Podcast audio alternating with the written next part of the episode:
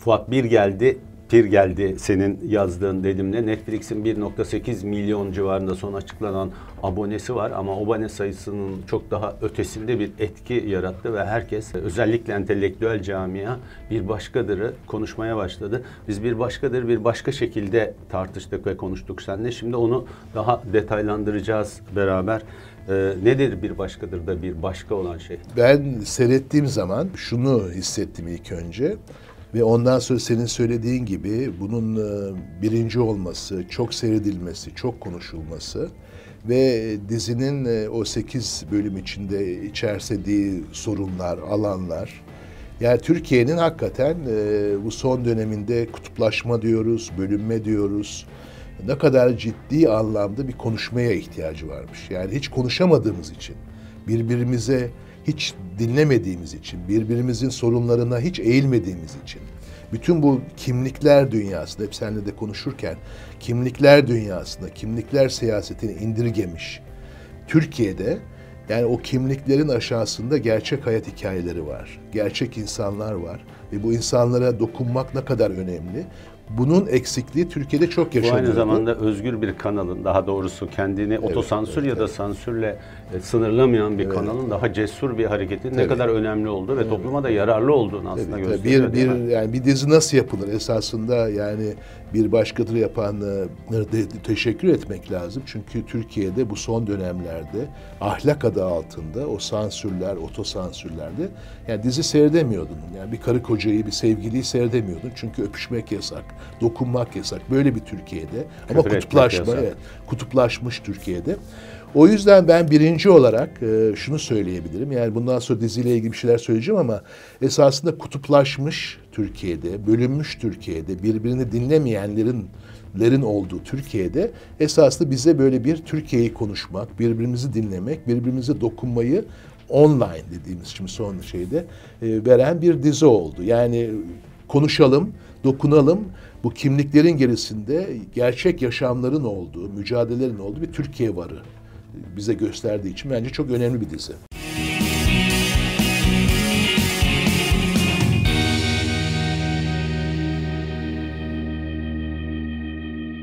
Ben birkaç tane rakam söyleyeyim e, bunun üzerine. Sonra niye o rakamları söylediğimi de söyleyeceğim. O birkaç tane rakamdan e, bir tanesi şu. Türkiye'nin resmi istatistik kurumunun araştırmalarına göre Türkiye'de yoksulluk sınırının altında yaşayan 11 milyon insan var. Tanımı biraz daha TÜİK geliştirdiği, genişlettiği zaman insan sayısı 18 milyona çıkıyor. Yoksulluk sınırının altında yaşayan insan sayısı. Bir başka tanımı daha var TÜİK'in. Maddi yoksulluk çeken insan sayısı. Maddi yoksullukla kastettiği böyle 9 tane madde sayıyor. İşte iki günde bir protein, et, balık gibi bir şey yiyebiliyor mu? borçları varsa kredi kartı vesaire onları düzgün ödeyebiliyor mu? Evinde bazı dayanıklı tüketim maddeleri var mı? Malları var mı? Bunları sayıyor 9 ve bunlardan 4 tanesi yoksa buraya diyor ki bu hanede, bu evde bir maddi yoksunluk var. Bunların sayısı da yaklaşık 25 milyon. Kişi olarak, hane olarak da işte Türkiye'deki hanelerin %25'i böyle. Yani büyük rakamlar. Birleşmiş Milletler'in bu sürdürülebilir kalkınma amaçlarının ilk başında yoksulluğu yok edilmesi, yoksulluğun yok edilmesi gibi bir şey var. Ee, yoksulluk, açlık bunların kaldırılması gibi bir şey var. Tabii orada çok eleştirilen bir konu var. Yoksulluğu nasıl tanımlandığıyla ilgili. Uluslararası Dünya Bankası'nın rakamlarına göre deniyor ki 1 dolar 90 sentin altında günlük gelirin varsa bu bugünkü Türkiye rakamlarıyla işte döviz kuru bugün ne oldu bilmiyorum ama günde 15 lira, ayda 450 lira benim için çok anlam birçok anlamda değil birçok iktisatçı da bunu eleştiriyor. Çok daha yüksek olmalı bu yoksulluk sınırı diye. Ama böyle de dünyada 700 milyon yani günde 1 dolar 90 sentten aşağıyla yaşayan 700 milyon insan var. Şimdi bütün bunlar rakamlar. Bu rakamlar böyle konuştuğun zaman çok soyut kalıyor. Yoksulluğu hissettirmiyor sana. Buradan bir başkadıra bağlayacağım. Bir başkadır da bence e, yoksulluk hissettiriliyor. Bu yoksulluk anlatılıyor falan demeyeceğim. Hissediyorsun. Yani içinde onu hissediyorsun. Bu oyuncu gücü, senaryo gücü, yönetmen gücü hepsinin bir arada oluşturduğu bir şey. Çünkü Türkiye'de birçok dizi de yoksullar oluyor dizinin içerisinde ya da daha düşük gelirliler oluyor ama onlar onlar oynuyorlar. Yani sanki bir e, hani bir tırnak içerisinde orta halli, iyi okumuş bir insan o sırada yoksul rolü oynuyor. Ama o hissettirmiyor. Ben bunu bir parazitin ilk yarısında görmüştüm. Yoksulluğu hissetmiştim etimle, canımla. Bir de bir başkadır da gördüm. O yüzden ben bir başkadırın önemli başka noktası bize ve özellikle de Netflix'in abonesi olan biraz daha orta üst gelir grubundaki insanlara yoksulluğu gerçekten hissettirdi.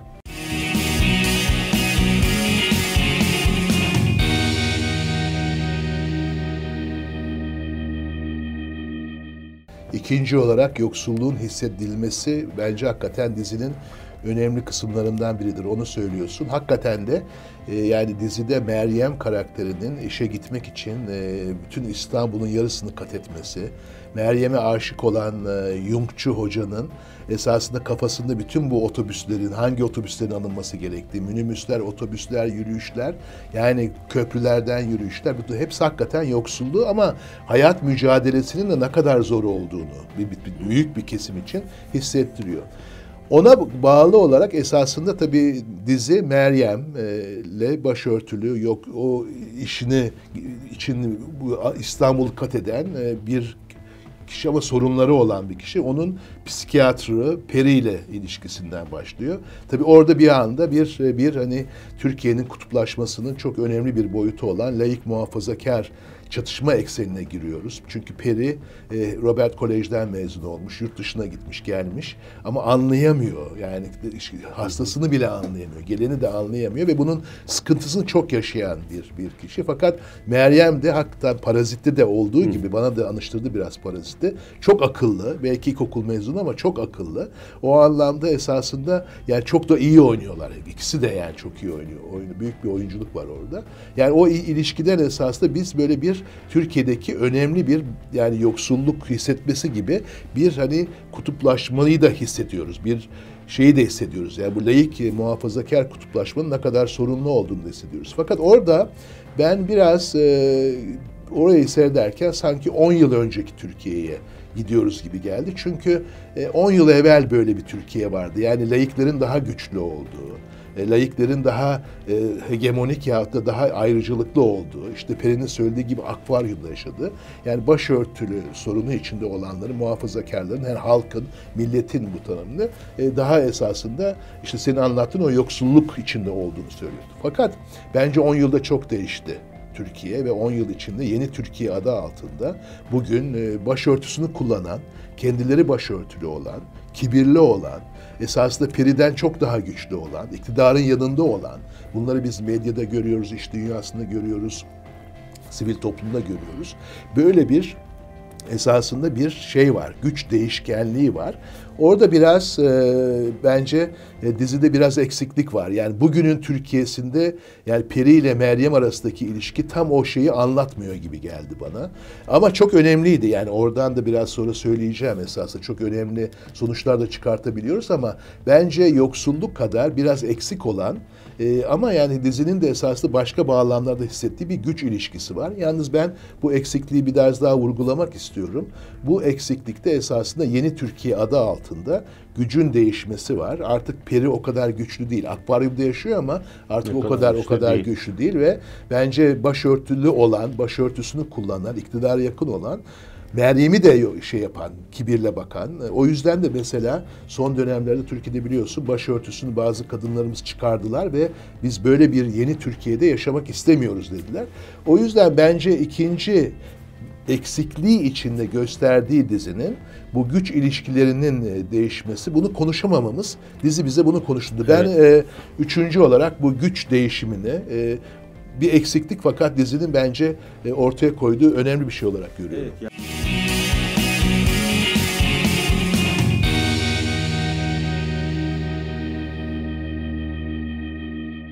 Buradan e, devam edeyim. Ben aslında hep böyle bu e, ne denir siyasi terminoloji ile ilgili hep böyle hem kendi ustalığım değil hem de hep biraz mesafeli e, da e, kaldım hocam. Yani mesela başörtüsüyle e, sekülerliği veya İslamcılığı eşlemek ve böyle e, bakmak beni hep e, zorladı. Biraz böyle bu kelimelerin dışında yani başörtüsü ayrı bir kavram, sekülerlik ayrı bir kavram diye hep e, bakmaya çalıştım. Ya da sekülerlik versus İslamcılık gibi ikilemler hep beni yani işi böyle doğal olarak soyutluyoruz, soyutlamak durumundayız ama soyutladığımız andan itibaren de e, gruplar oluşuyor. Aslında birebir belki eşlememek lazım ama bu filmin e, bendeki bu, bu film bir başörtüsü filmi gibi gözüküyor. Etrafına çok güzel iliştirilmiş veya bazen fazla iliştirilmiş. E, hani politically correct derler ya öyle olsun diye iliştirilmiş belki hikayeler de var ama asıl hikaye bir başörtüsü hikayesi gibi. Yani filmin başörtü baş kahramanı Meryem e, başörtülü ve başörtüsünü gerçekten hani sonradan giymiş değil. Yani evet. hayatının bir parçası o. Ona çok o anlamda da çok yakışıyor. E, yani doğal bir e, o şeyde yapıda. Öbür psikolog ise, peri ise başörtüsü yerine diğer arkadaşının deyimiyle kafasına çuval geçirmiş. E, birisi. E, Gülbin'in ablası başörtülü başka bir yere iktidara dönmüş e, ve başka bir yere dönmüş. E, psikolojik sorunları olan ve çok ciddi destek ihtiyacı olan kadın başörtülü hep ve sonunda da başörtüsünü çıkaran hocanın kızı var. Hep böyle başörtüsü üzerinden e, dönen bir hikaye gibi gözüküyor ve başörtüsünün ama altında senin demin söylediğin değişen değişimle ilgili bir şey. Bence asıl mesele çok ipucu, eksik de olsa bir ipucu çıkıyor. O ipucu bence jiple e, Gülbin'in ablası jipiyle hareket ederken e, trafik ışığında doluyor ve hepimizin duruyor ve hepimizin başına geldiği gibi bir çocuk para istemek üzere muhtemelen bir Kürt çocuğu ona yaklaşıyor ve o da ağlamaya başlıyor. Aslında oradaki e, mesele e, bir e, eski deyimle diyelim ki bir sınıf mücadelesi gösteriyor. Aslında sorun başörtüsü e, değil. Sorun orada. Cibin başında bir kadın var. İster başörtülü, ister başörtüsüz. Cibin direksiyonunda bir kadın var. Bir de ondan para isteyen küçücük bir çocuk var. Asıl mesele işte tam burada. Bu ikisinin arasındaki bu mesele ve asıl mesele toplumun o çocuğa sahip çıkma meselesi. Ee, ve bu, bunu okumak belki çok önemli. Çok güçlü altı çizilmese bile benim önemsediğim ve dizinin arka planında biraz daha öne çıkması gereken veya bizim algılayışımızı e, daha güçlendirmemiz gereken şey o çocukla o jipin başındaki kadın onların ne giydiği önemli değil. O ikisi arasında ve o çocuk niye orada? Ben toplum olarak niye ona sahip değilim sorusunu da e, kafamızda bir yerde dizi uyandırmalı ya da biz e, esinlenmeliyiz. Yani o anlamda dördüncü esasında orada hakikaten Gülbin'in ablasıyla o çocuk arasındaki ilişkili ve sonra Gülbin'in ağlamasından kaynaklanan... Artık bir mücadele e, var ve bu da gene dönüp dolaşıyor. Orada bir sınıf mücadelesi evet, var evet, ve o çocuğa evet, sahip evet. çıkmalıyız. Asıl mesele Mesela o. Bunu oluyor. başörtüsü ve başörtüsüz filan ötesinde yani bu tür siyasal e, kavramların ötesinde oradaki bir e, insani mesele var. Çocuklar sokaklarda ve yoksullar. Evet.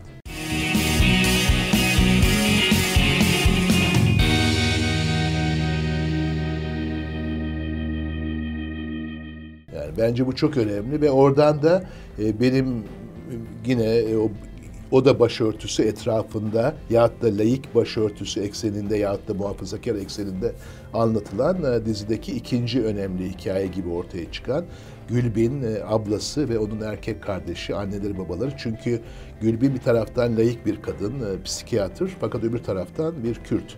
O anlamda ablası da Kürt e, ve ablası esasında hani muhafazakar hatta AK Partili da iktidara şey olan çünkü bir anlamda jip içinde olduğu için zenginleşen o başörtülüğü anlatıyor. O da bir Kürt fakat erkek kardeşleri var. Sonra onu onu görüyoruz. Erkek kardeşleri Gülbin'in annesi hamileyken e, bir jandarma tarafından tekmelendiği ya da bir güvenlik görevlisi tekmelendiği için e, çok ciddi sağlık sorunları çeken bir, bir, bir genç. Anne ve baba onlar da gerçek insanlardan seçilmiş. İşte orada bir babanın söylediği şey var, e, türkü var o biraz dersime götürüyor. Yani genel olarak bir de etnik çatışma alanı dediğimiz Kürt sorunu e, var. Orada bence de biraz yüzeysellik var ama yani son dönemlerde e, bir, e, bu sorunu konuşmuyoruz. İki, bu sorunla ilgili ben biraz çalışıyorum. E, oradaki şehirler, Diyarbakır, Mardin, Tunceli yapmış olduğum akademik çalışmalar için gittim son dönemlerde de.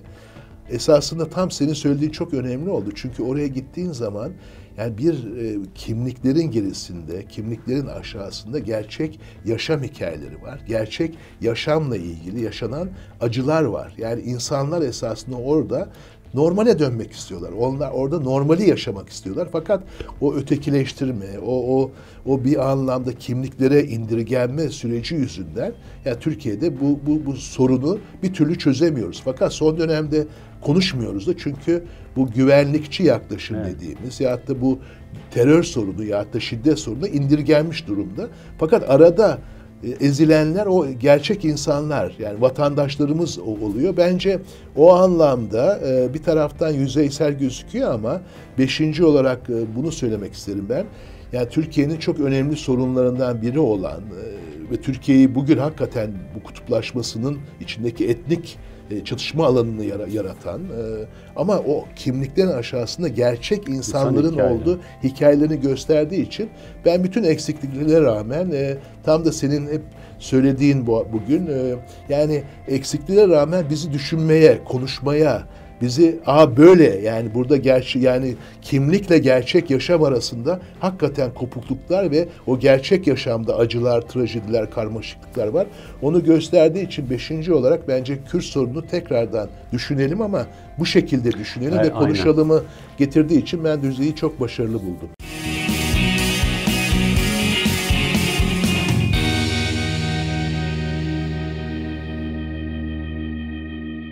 Çok aynı şekilde. Şimdi bazen işleri çok siyasileştiriyoruz. Siyasi terimlerle konuşuyoruz ve aslında onun altındaki insan hikayelerini de böylece örtüyoruz. Aslında bizim hani programımızın da mottosu biraz insani gelişme yollarını arıyoruz biz aslında ülkemiz için veya başkaları için insani gelişme yollarını arıyoruz. Dolayısıyla siyasi terimler, siyasi tartışmalar, siyasi kutuplaşmalar bu insan hikayelerinin de e, arkada kalmasına bizim asıl oraya dokunmaya çalışmamız, oraya dokunma gayretimizin de gölgelenmesine yol açabiliyor. Biraz e, insana e, yoğunlaşmamız gerekiyor. Belki söyleyeceğim benim şu şimdi dizide gözlediğim veya aldığım hani Hazreti Muhammed'in bir hadisi vardır. Herkese aklı kadar konuş der. Ben de herkes herkes de aklı kadar anlıyor zaten. O yüzden ben de dizide aklım kadar anladığım, dikkat çektiğim şeylerden biri e, kadın hikayeleri. Belki hani spekülatif bir şey söyleyeceğim bana da kızacaklar ama dizideki kadınların önemli bir bölümü kendiyle ilgili hayatı bir erkek üzerinden tanımlama gayreti içerisinde ya da hayatı demeyin mutluluğu bir erkek üzerinden tanımlama gayreti içerisinde. Şimdi psikolog biri Robert Kolej'de okumuş, oraya gitmiş, yurt dışında okumuş filan. işte iyice bir aileden gelmiş filan filan. Ama barlarda kendisini helak ettiğini, doğru düzgün bir adam bulacağım diye barlarda kendisini helak ettiğini söylüyor. O yani sabah ya da yanında bir adamla uyanmak için. Gülbin dizinin böyle hani duruşu ile daha dik duran bir kadını gibi. O da ne mana ifade ettiğini oyun dizide de pek anlayamadığım bir adamla sırf gözün herhalde yatması ile ilgili. Evet, o adam hiç yani Sinan karakteri hiç geliştirilmemiş. Ben bir, çok eksik çok, O adamla yatıyor ve o adamla kalıyor. O da orada bir şey buluyor. Yani Gülbin'le o adamı normalde yan yana getirmemen e, gerekiyor. E, Meryem zaten Meryem'in hayattaki mutluluğu ona söyleyecek bir şey yok. Evlilikle bir çıkışı var. Yani bugünkü hayatından biraz daha ileriye gidebildiği şey evlilik var. O da diyor ki kim istemez ki? Evliliği. Ee, bunun resmi evlilik ya da perinin birlikte yaşaması ya da öbürünün işte ara sıra gidip yatması veya gibi değil. Ve sonuçta işte bütün psikolojik olarak çok sorunlu olan Ruhiye de kendini ne zaman buluyor? Köye gidip de kocasının e, kendisine tecavüz eden o adamı bulup köyde rezil etti ve dövdüğünü öğrendiği an kurtuluyor e, sorunlarından.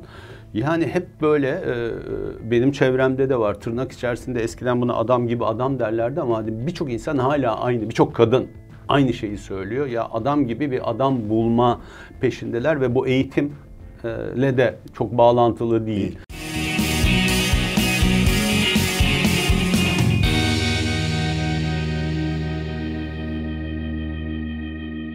Evet, yani bir yani. anlamda da esasında bence e, orada tabii e, bence güzel bir nokta çünkü e, bir taraftan dizinin eleştirilecek noktalarından biri çünkü bütün kadınlar bir taraftan başrolde gibi ama öbür taraftan da hakikaten senin söylediğin gibi yani bir e, koca bularak yani Meryem ya da sevgili bularak diğerleri sanki daha rahatlayacaklarmış gibi. Bu biraz bir, bir anlamda bana acaba hani patriarkal erkek egemen toplumda bu adam gibi adamı bul- bulmak çok zoru mu söylemek istiyor yoksa hakikaten dizinin eleştirilecek e, kesimlerinden ya da kısımlarından biri mi? Tam orada karar veremedim. Bir, bir, bir boşluk var ama bence bunu çok doğru saptamıştın. Çünkü bütün karakterlerde bu bu nokta dizide iş, işleniyor. Ama öbür taraftan da belki şöyle bitirelim bence Vural. Yani bu dizi e, bir kere yani bazen de hani biz Türkiye'de eksiktir bir diziyi dizi olarak değerlendirmek. Bir kere dizi olarak çok iyi. Çok iyi yazılmış, sinematografisi çok iyi. İkincisi bence oyunculuğu da genel olarak ama bazı oyuncularda Meryem gibi, Peri gibi hakikaten üst düzeye gelmiş bir oyunculuk da var. O yüzden hakikaten bir dizi olarak tebrik Evet, edilecek evet, ama evet. aynı zamanda bizi konuşturduğu için de hakikaten e, bence e, önemli Ee, görülmesi gereken bir çalışma olmuş. Bence de ki ben çok çabuk sıkılan bir adamım. Böyle hele hele temposu olmayan, kurgusu olmayan şeylerden, kurgusu çok hızlı olmayan, akmayan şeylerden çok sıkılırım ama yönetmen ve oyunculuk ve hikaye e, insanı içine alıyor ve temposu bazen çok yavaş olsa bile kurguda kopukluk hissetsen bile hayır bırakmıyor seni. O yüzden e, ve bütün bu konuşmalarımıza da fırsat verdiği için e, tebrik etmek lazım. Özellikle 1.8 milyon dediğim Netflix abonesi olan Türkiye'nin bu işte daha entelektüel, daha okumuş ve daha paralı, daha orta üst gelir grubu insanları e, yeni bir e, kavramla belki daha sıcaklaştırdığına e, da söylemek lazım.